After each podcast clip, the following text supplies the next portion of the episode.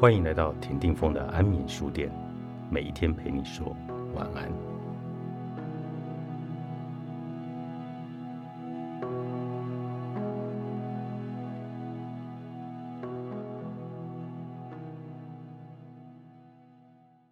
不是每段关系都能成为值得一刷再刷的电影，也不是每一个人都有能力吹走来过心里的阴影。记忆不是记住什么，而是经历了什么。有首歌，好长一段时间我是不敢听的，因为我知道前奏一下，我就会立即回到那事故现场。十八岁那年某日，熙来攘往的淡水老街。灯火通明，我和他坐在很靠近淡水河的石板椅上，手里还拿着没吃完的章鱼烧。共同朋友将我们凑对，把我们介绍给彼此。刚升上大学的男男女女都会迫不及待地想要谈一场离家后无拘无束的恋爱，而我刚好是在那群朋友圈里最后一个落单的。这竟是相亲又过于明确的目的，在我们见面的那刻就被瞎起哄的朋友毫不保留给铺路了。于是，我们打从认识的一开始，几乎就是为了之后在一起而铺成的。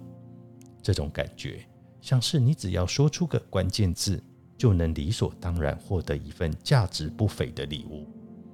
我想不到有拒于门外的理由，可心里。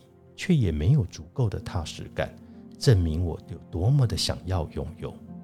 很多人都说结婚需要冲动，我想告白也是，那需要强而有力的冲动，去冲破内心的彷徨和犹豫，去放大孤单与对恋爱的憧憬，然后脱口而出那本该说到做到的许诺。那晚，我们坐在还未填海造路的淡水老街。吹着从河面迎来的入秋微风，有一句没一句的聊着，我们都在等待着某个话题，只是不断迂回着。我按耐不住，想着也许是时候了，便含糊地问：“要不要在一起？”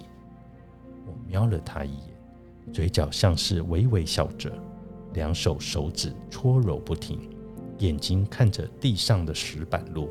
想必是在思考着要怎么回复我。我双手撑着椅子，看着渡船从码头缓缓驶向巴黎，我就一直这样盯着随浪潮摇晃的灯光，一句话都没有再说。也许我对于他的回应胸有成竹，又或者在想着之后与他的关系会变成什么样子，没回过神。任凭时间走着，只是看着渡轮越来越远，越来越远。我不知道这样过了多久，但肯定是一个不短的时间。躁动的老街都变得安静许多。我们靠得很近，大概就是和章鱼烧的距离。章鱼烧肯定凉了。后面的店家放起了梁静茹的情歌，你和我十指紧扣。默写前奏，可是那然后呢？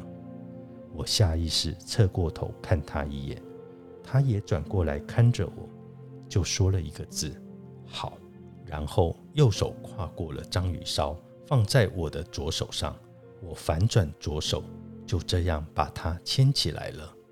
那时还是太不成熟，懂得怎么牵手，却没弄清楚什么是拥有。不出几个月。我约他来到相同的淡水河畔，提出了分手。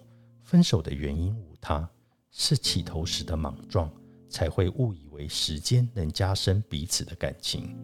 终究是我太看得起自己，我让感情草草开始，也草草的结束。这是我当时唯一想到可以解除压力的方法。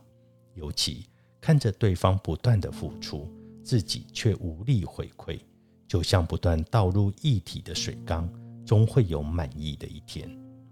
我以为这是互相牵绊的终点，却成了我被内疚吞噬的起点。分手后的一个月，我独自走在西门町，经过和他去过的星巴克，想起那时他带着自己做的饼干，要我配着新冰乐一起吃。偏偏当时梁静茹这一首情歌正红，电视台广播强力放送，我走在热闹的街头，却像被困在城市牢笼。每一句歌词，每个旋律，都在责备着我。我承认，我脆弱不堪，我畏惧良心的谴责，我无法接受自己成为谁爱情里的刽子手。说来实在可笑，没有人知晓这首歌播放起时，我根本无处可逃，还以为只是做做样子，以为只是假装重视，但却不晓得伤心有多种样式。一首歌就能轻而易举的在我心头上放肆。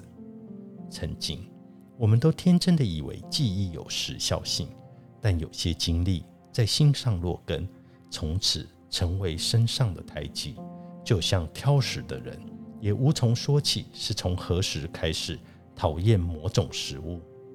爱情也就是如此，分手后两人的缘分可以过去，但总会留下些什么，让我们怎么样也过不去。不安全感也好，不敢再信任爱情也好，狂奔过的青春都会留下残影。